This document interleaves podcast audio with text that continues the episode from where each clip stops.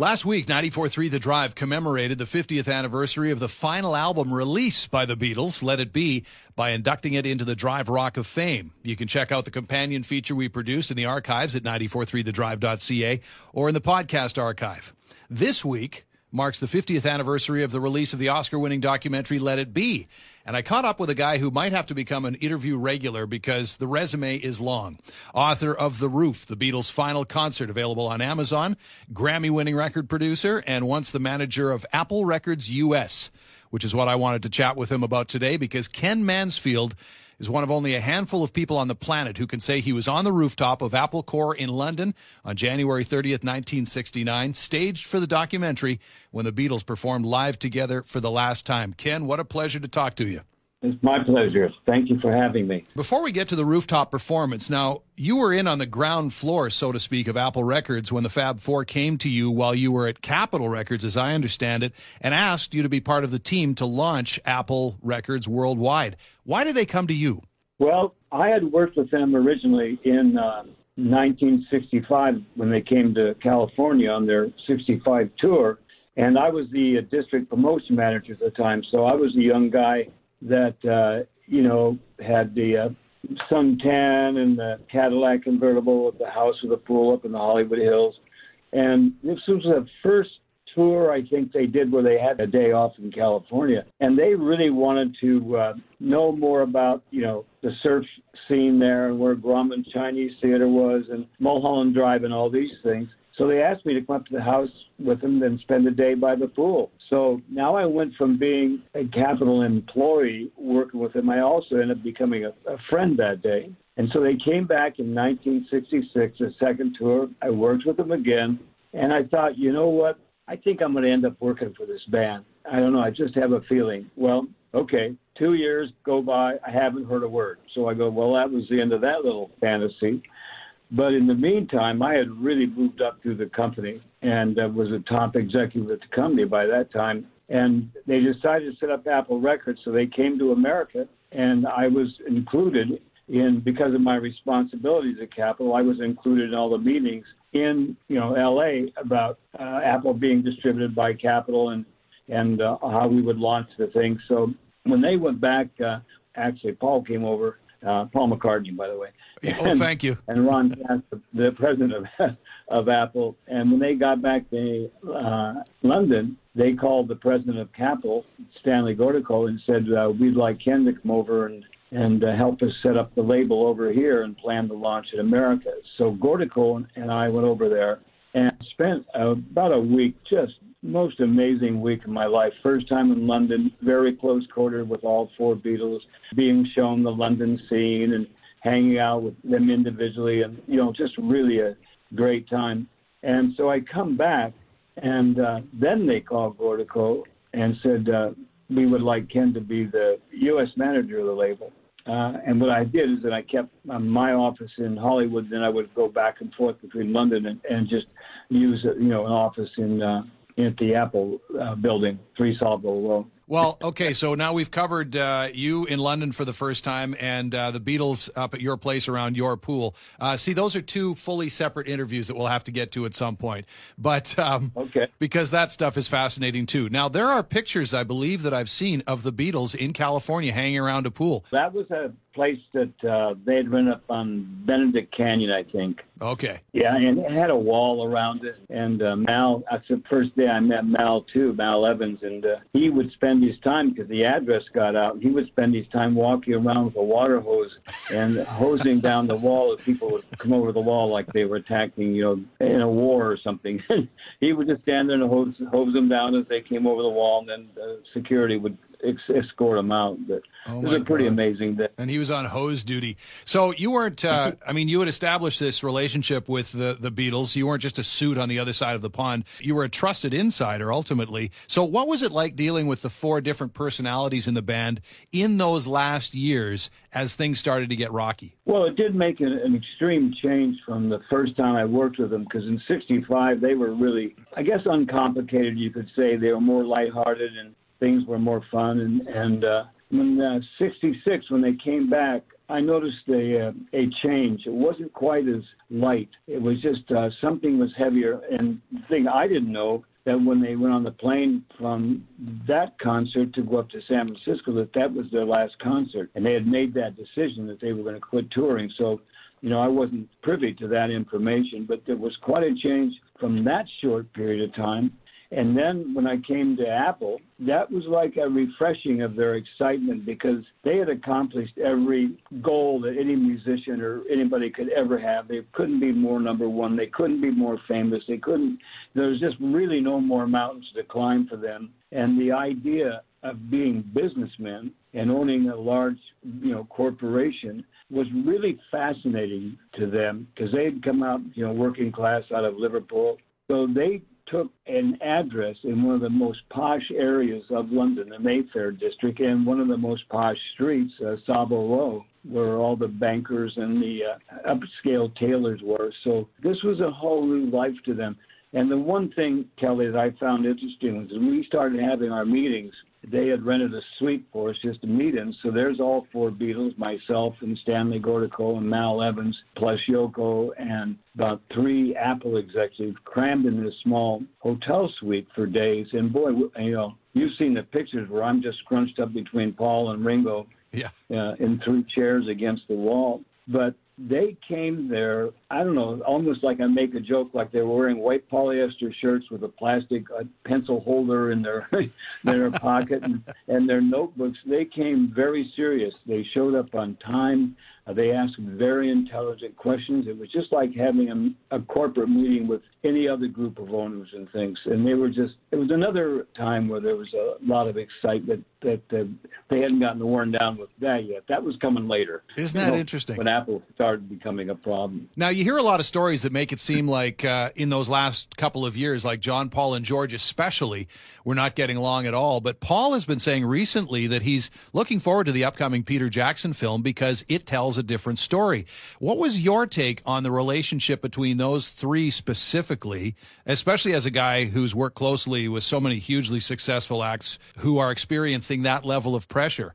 At that time, what was your take about the relationship between those three? Well, here's what's very odd, and some people kind of go, "Oh, yeah," you know, but every time I was with them and working with them, it was pretty, uh, pretty positive, and I never saw a lot of the bad stuff. Now it was there; I knew it was there, but the moments I spent with them was were the moments that they were getting along and working together, and, uh, you know, I didn't see any of the tension. I could feel the tension, but I never saw it in front of me. And the thing about the Peter Jackson film, as it's been explained to me, and as Ringo has commented, I know for sure, is he takes a very positive approach because the Michael Lindsay Hogg film, the first Let It Be film, was a dark film and did have a lot of negativity. But in Michael's uh, Lindsay Hogg's defense, that was something that was, you know, culturally uh, acceptable in those days. It was, it was approach people were taking it, the black and white, and, and uh, so Peter Jackson has got a lot of footage to work with, and he has decades of technology at his disposal right now. So my understanding is that he's going to take a much lighter approach. He's got all kinds of footage to work with that has never been uh, shown, and uh, he's really going to concentrate more on the upside of the thing, which is why Ringo and them are so happy. Ringo and Paul are so happy with what's being done because they feel that there was a side to them that didn't really get shown. And of course, you know the media and everything would always go to the to the dirt or sure. to the, you know all that kind of stuff. So I think they're really looking forward to that. And you worked with other bands as well, and no, most notably the Beach Boys, uh, sort of the American uh, counterpart in competition with the Beatles. I would imagine, or maybe I'm wrong, that sort of the vibe within the band under that level of pressure that they were under, maybe not unlike any one of those big bands, right? Well, you're talking about the Beach Boys? Uh, or any other big band that you've worked with, the pressures they're under uh, can lead to you know infighting and squabbles, and they work in close quarters together on creative things. So I think people tend to maybe fuss a little bit over the Beatles' relationships when, in your experience, maybe they were not unlike under those circumstances most bands with that kind of success. You know what? You've you hit the nail on the head, and not many people bring that um, truth forward. If, I've always said, and because I've worked with a lot of bands, if you want to break a band up, give them a number one record. You know, give them success because everything's okay until they start getting really big, and that's when all of a sudden they start having their own attorneys and the managers, and there's all this fighting over publishing and who gets many that many songs, and and the, usually the groups that break up sooner are the ones sometimes that become famous, and the Beatles were beyond any other fame, you know. So the eventual breakup to me when they did break up, it was just natural evolution. You know, it's just things bands do. They don't live in the same room, hotel room for years and stuff. Sure. You know? And fame is so destructive in the first place. Okay, let's talk about that rooftop concert. When did you find out that this thing was going to happen? Well, here's what's interesting about that is I was in LA and I would get a call from Mal, and you know, told me about the film that the closer of the film was going to be of them doing a live concert because they hadn't done a, a live concert together in I think two years or maybe more, and so he would call me in LA and say that they wanted him, they wanted Mal to scout the Sahara deserts, and they wanted me to scout the uh, southwestern deserts here to see about maybe setting up in the middle of a desert and inviting every kid, everybody in the world to come see their free concert. And there was like 30 of those ideas. So anyway, I'm, I'm included in the planning when I'm in LA. Now I'm over in London working. It's just I would be there for that week, which is really cool that I was there that particular week when all these things happened. Right they didn't include me in conversation, and, and I was in one of the offices downstairs, and I would hear some hammering going on in the building, but I just figured somebody was remodeling their office because it's a five-story building. And then all of a sudden, Mal walks in and says, uh, "Hey, we're going up on the roof in 15 minutes." So, in answer to your question, that's when I found out that we were going to do it on the roof and when we were going to do it because it was right then. Wow. So uh, I uh, going back to forth California, I never worried about what time of year it was. I dressed like a Californian, very light clothes. But this happened to be the end of January, and I would get off the plane and get into a limo and go in the limo to the hotel, and uh, you know I would never be outside more than 30 seconds, so I didn't even worry about it. But now I'm going to be on this five-story building roof the end of January in downtown London, and it was cold. So I ran down the street and grabbed the first thing I could find, which was a white top coat. Wow. And I turned out to be the only person you could was wearing white up on the roof that day. So now I'm known as the man in the white coat. It's too bad you didn't beat uh, Ringo to Maureen's uh, red raincoat that he was wearing. I know. yeah, Ringo. Well, there was three things up there against everybody else was wearing black or really dark blue or something, and that was. uh Ringo's red coat, my white coat, and George's green pants. You know, right? So everything else was like black, providing a little color. You told Rolling Stone that it was just another day at the office for you, at least up until then. Um, was there no sense at all for you that because they were set up as if for a gig and that they had to be heard by neighbors, by fans, uh, that this was something extraordinary? Was there no sense of that at all for you? You know, when I say that uh, this was just another day at the office, people look at me like I'm daft. but there was always so much going on with them and in that building. You never knew what was going to happen next. So, um, going up there, it was just it was a needed part of the film, and I didn't think anything about it. Uh, a lot of the people in the Apple building, people that worked there all the time, didn't even know what was going on up on the roof. That's what it was because we couldn't have very many people up there because the roof wouldn't hold it, and they had to. The noise I told you that was happening was them building a floor, a heavy wooden floor there to support the weight of the band and the equipment.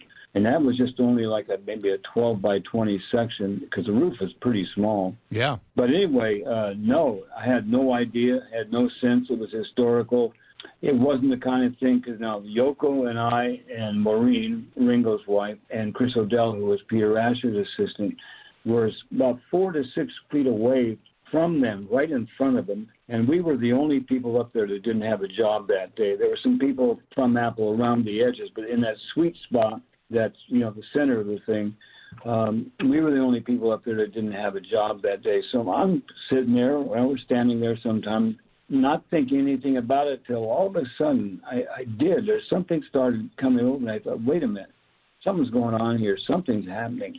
And I didn't go, oh, this is the last time the Beatles are going to play together, or oh, they're going to be breaking up pretty soon, or oh, Apple's going to be all changed and everything. It just was something something incredible was happening. I couldn't put my finger on it. And when the four of us walked, uh, the Beatles went down, then Yoko, Maureen, Chris, and I walked down the stairs afterwards. Nobody said anything to each other. It was kind of like I went to my office and you know they went to theirs, or John and Yoko probably just went and jumped in a limousine and left. But uh, we couldn't couldn't put our finger on something had happened that day, and uh, now I know. You know. Interesting. Now, just uh, on the way up to the roof, or or even before the uh, this performance that they were going to do, what was the vibe among the guys as they were preparing to go up on the roof? Well, there's two sides to that. The part I know and the part I didn't know. Uh, just how much tension there was with them at that time, and they were using an office like a dressing room before they went up on on the roof. And uh, I was sent up to give them a message. If I can't remember to George or something. And uh, when I walked in, there was a lot of tension in the room, and I thought they were just nervous about doing it. You know, I just thought it was like a band getting ready to go on, mm-hmm. and didn't think think anything about that because that's what I just thought it was. I'm just because they hadn't played in a long time, and I was told later that well, after I left and they went up, they didn't decide to really go out on that roof. They were virtually standing at the door at the top of the stairs before they made the decision. And I guess John said something like, "Well, come on, let's just go do it," or something like that. But uh, wow, yeah, there was, that was very close to not even happening. See, see, I would see things, but I wouldn't understand things because I wouldn't, you know, you know. You mentioned being in an inner circle. I was in one of the inner circles, but there are many levels of inner circles.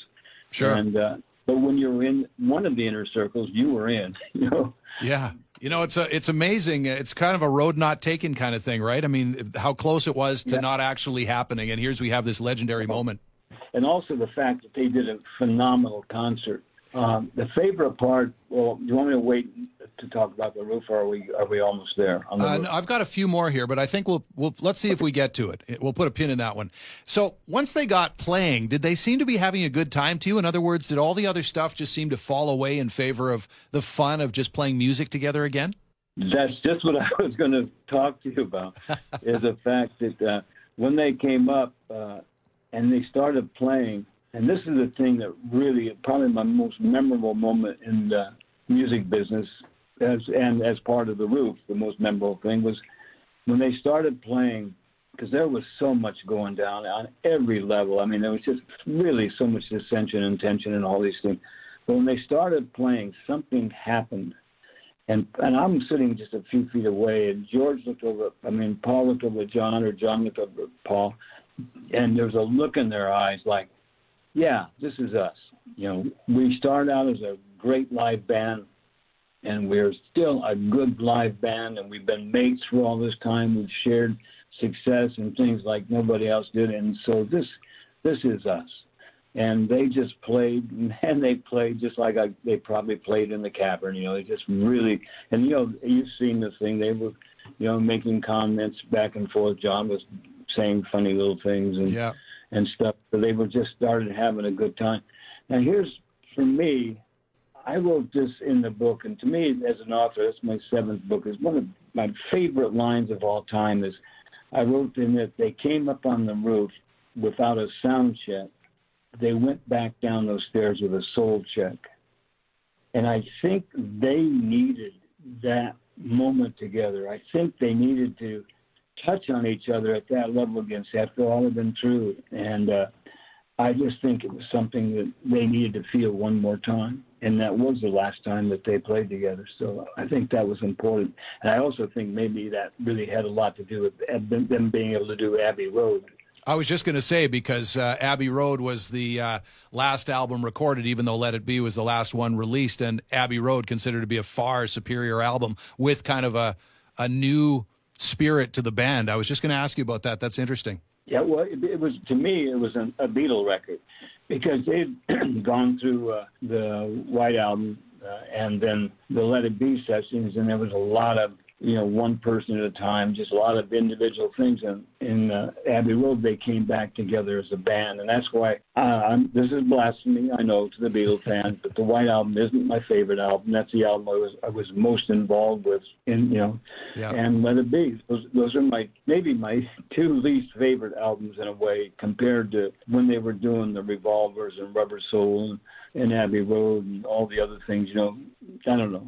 There was something in Abbey Road that brought all that original stuff back. Sure. I understand that uh, you were George's uh, hand warming tech on the roof.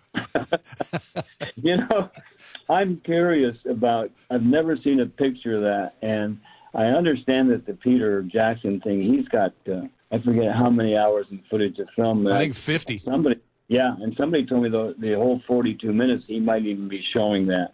I would like to see that again because I've never, you know, I've never had a picture of it. It was a real quick moment in time, and uh, you, you know, you tell these stories sometimes. Then, if you don't have a proof, and when it comes to something like the Beatles, you feel like you have to validate everything. And when I had told more than once the fact that I was in the Let It Be sessions down in the basement of Apple, but I had no proof of that because the cameras were never rolling when I was down there. Yeah. And there's this famous Beatle historian uh, about a month ago has got the tapes from down in the basement of Apple, and he sent me a little clip. He said, "Thought you might like this," and then you can hear it. I come in the studio and Paul said, "Hey Ken, how you? When'd you get here, man?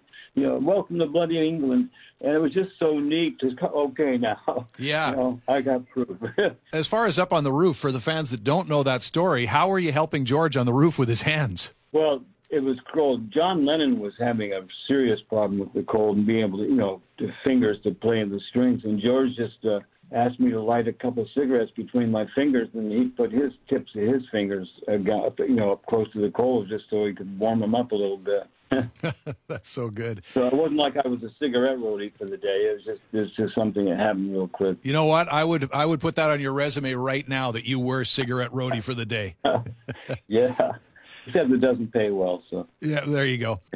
Just a couple more here. Uh, you've of course written about the day, and your very successful career continued on from there. Now, all these years later, what's the first thing that comes to mind for you when you think of that day on the roof? um, how um, cold it was, first of all. How ironic that the four of us, Yoko, myself, Maureen, and Chris, were up there as the, like I said, we were the audience. I tell people, yeah, we were the only audience up there, and, and our seats were comped. You know, Yeah. but how I got to be up there, and I know how I got to be up there, was just Mal Evans. Mal Evans just always really was, we just had a great relationship, so he wanted me to share it. And maybe even when the Beatles wanted me to see it too, because they knew that I was running the company in America, and it was important that I be enthused about things and maybe have some special insights to things when I go back to California and start promoting things and putting things together for them. But Yeah. Uh, it's just a fact that I was up there. I was clueless of being anything. Um, and then as I look back, it's almost like um, I'm watching a movie that I'm in, but I, I get you know, like, was I there? You know, I can imagine. just, uh, yeah. Now, we, I've I've seen pictures of you huddled up against that wall with Yoko and and Maureen Starkey, Ringo's wife. I wanted to ask about Yoko because there you are with her, sitting with her, and you must have gotten to know her a little bit. To fans, she's a bit of an enigma, and I know that to a lot of Beatles fans, uh, they were put off when she was in the studio. Well, she was literally joined at the hip with uh, John, and sometimes offering musical advice in the studio. And I, I think that's or I know that's been off putting to a lot of fans. Is she misunderstood? Um, if you, if I, if there was a definite yes or no answer, no other answer, I would say yes. Um, she, it was strange because when you met with four Beatles, you know, before Yoko came on the scene, it was one thing, but the minute she came there, it was uncomfortable for everybody. She, I used to say also, she could do more of being silent and quiet than anybody else could say more with that because she was just there. There's a while before she started voicing, you know, suggestions and stuff like that. But it was a, you know, I'm not talking out of school on this, how Paul felt about it and George and everything. It was a problem. And people say that, well, Yoko broke up the Beatles. Well, I think they're giving her way too much credit because like I said earlier, there were just things that you know groups do break up, and she was a contributing factor. I mean, she wasn't something that was a glue that held them together, but uh, she was. Um, now, like you said, I was sitting next to her on the roof. I don't know if we said three words together while we were up there. She was very uh, gracious to me in the fact that she approved things for me later on that I, you know, needed John's approval after he passed away, and so she, you know, she was very good to me in that respect. Sure. So I have nothing to say, but uh, it was it was strange. Uh, she made me feel uncomfortable, like I wasn't good enough for her. She just had that something. Well, I think you know what I'm trying to say. Sure, yeah, exactly. Are you still in touch with Paul and Ringo? And if so, do you have a sense of what their memory today is of that day on the rooftop? I don't. Um, um, of course, Ringo and I stayed together for a couple of decades afterwards because he lived in L.A. I represented him later on in the 90s, and we shared the same attorney for decades.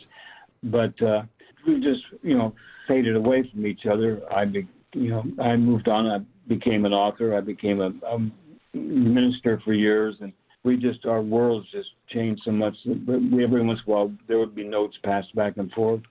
Somebody would say, yeah, "I was at a Paul concert and got to meet Paul and told him I knew you," and he mm-hmm. said, "Be sure and tell me."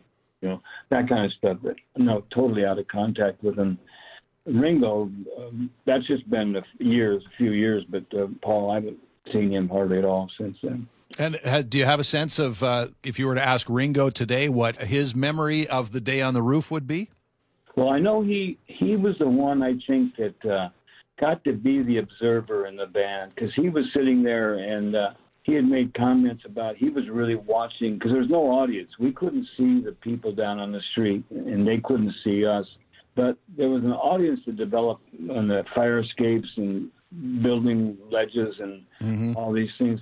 Ringo, I think, was sitting back there just in the groove, and uh, he was sitting right close to Billy Preston. And that was, you know, and I, he uh, made the comment once that he was kind of got to see the observed the scene from where he was, so he, he, didn't, he didn't have to work maybe as hard as the rest of them did. Last question: The Beatles breakup is, I think, seen as part of that series of events in the late 60s that signaled the end of the innocence of the idealism of the hippie movement, along with the 1968 assassinations, Vietnam, the Manson murders, Altamont, all of that. Now, you were with the Beatles during that time that a lot of fans think of as bittersweet because of the infighting. So, my question is do you have a favorite happy memory from that time that you can share? Uh, yeah. This is very strange because uh, when you taught asking that, I'd have to think, oh, this, this, this, or this, but something always comes to my mind, and it was just the nature how how courteous they were. You know, they they were brought up working class in Liverpool, and they were taught manners, and because they were very courteous, they were very respectful, and uh, I have been called into London, and I've been on the road. I think it was down in Muscle Shoals, Alabama, and I had to get to London. I got called and had to go to London. I hadn't slept all night, and uh, get there at evening London time, and go right straight to the building upstairs. And there's a, something to do with the Magical Mystery Tour. And I get upstairs, and they're there, and all of a sudden I thought I was going to get sick because I was so tired, and I was leaning against the desk and George comes over and says, "Hey, Ken, when did you get here?" And I went, Cause I, I started mumbling. I thought I was going to throw up, you know. And he said, uh, "Where are you staying?" You know, and uh, the, he just looked at me. And after about a couple of questions like that, he he could tell what was happening. He said, uh, "Come on, man, we're out of here." And uh, he took me to the hotel, and virtually got me in the hotel up to my room, and probably took my shoes off or something, made sure I was okay. But um, he said, "You know, don't worry, man." Uh, the meetings tomorrow. You come in when you feel like it, and I'll cover for you. Because he knew the pressure I was in, and he knew I I couldn't make any mistakes, and I had to be, you know, he just knew it, and so he uh, he was just a, a friend. it seemed like, and that's the things like that that I remember the most. Uh, the really small, detailed, personal things you know that happened. That's a great place to leave it. He was the man in the yeah. white coat up on the roof that day, Ken Mansfield, multi hyphenate, and the author of The Roof, the Beatles' final concert, available on Amazon. You've got so many stories to tell. Thanks for doing this, and I hope we can chat again sometime about the other parts of your career in music. Thanks so much, Ken. Well, thank you for inviting me.